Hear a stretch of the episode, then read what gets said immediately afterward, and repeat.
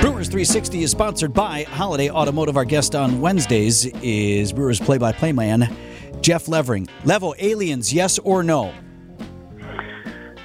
Indifferent. Ooh, ominous I'm response. Switzerland. Okay, I'm so uh, let, let's I'm, narrow. I'm totally towing the towing the towing the uh, fence here. Let's uh, let's narrow it down. Aliens exist somewhere in the universe, but perhaps not have made themselves known, or yeah, they're all over the place here. Uh, I'm I'm gonna go. oh, man, there's just so much evidence. There's just so much evidence. I, I think that they there has been an appearance of some sort. I have not experienced this, however. I know Eric Cartman has a number of times, but I have not. So. I forgot Cartman had had some alien encounters. It's about, yeah, that was not a pleasant experience for him. For. Eric, no, it wasn't. No, It's been a long time since we had a South Park reference on the program. You're welcome. Eric's coming out to the yard today.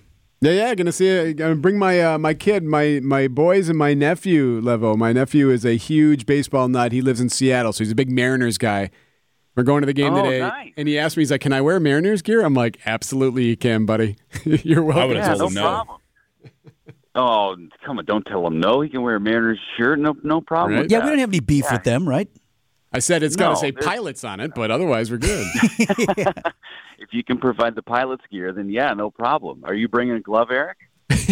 I was not planning to bring a glove, maybe a water. Okay. All right, that's No fine. glove. That's fine. I know we had this discussion already, so I was just Right. double checking where where you were sitting with that. Afternoon baseball at American Family Field, so it's going to be hot anyway, Levo. And then chance, this forecast is calling for a chance of afternoon storms. So depending on when or where those may fall, you could have a have a tough situation of a roof closed on a hot and steamy day. It's that's tough in there. Yeah, you're talking sauna today. Uh, I was just looking at the forecast because I woke up and I saw all the kind of rain clouds in the area up where I live, and uh, I know it's supposed to rain here in about an hour or so. Um, so I was curious how it was going to be this afternoon, and they're talking about the afternoon, like three o'clock, four o'clock, potential rainstorms. So uh, yeah, Eric, I would say wear your tank top and make sure you're ready to sweat because it's going to be uh, Steamboat Springs down there. Do the players like that though? Does that make the ball fly? Uh, I think whenever the roof is closed, I think the players enjoy that atmosphere a little bit better. It's more controlled. You don't have to worry about the shadows. Uh, I think the ball does travel a little better, a little better when the roof is closed and the panels are closed because you have none of that um, authentic airflow that's coming in. Everything is just coming from within the ballpark. Uh, I do think the ball travels a little bit better when when all of the elements are controlled.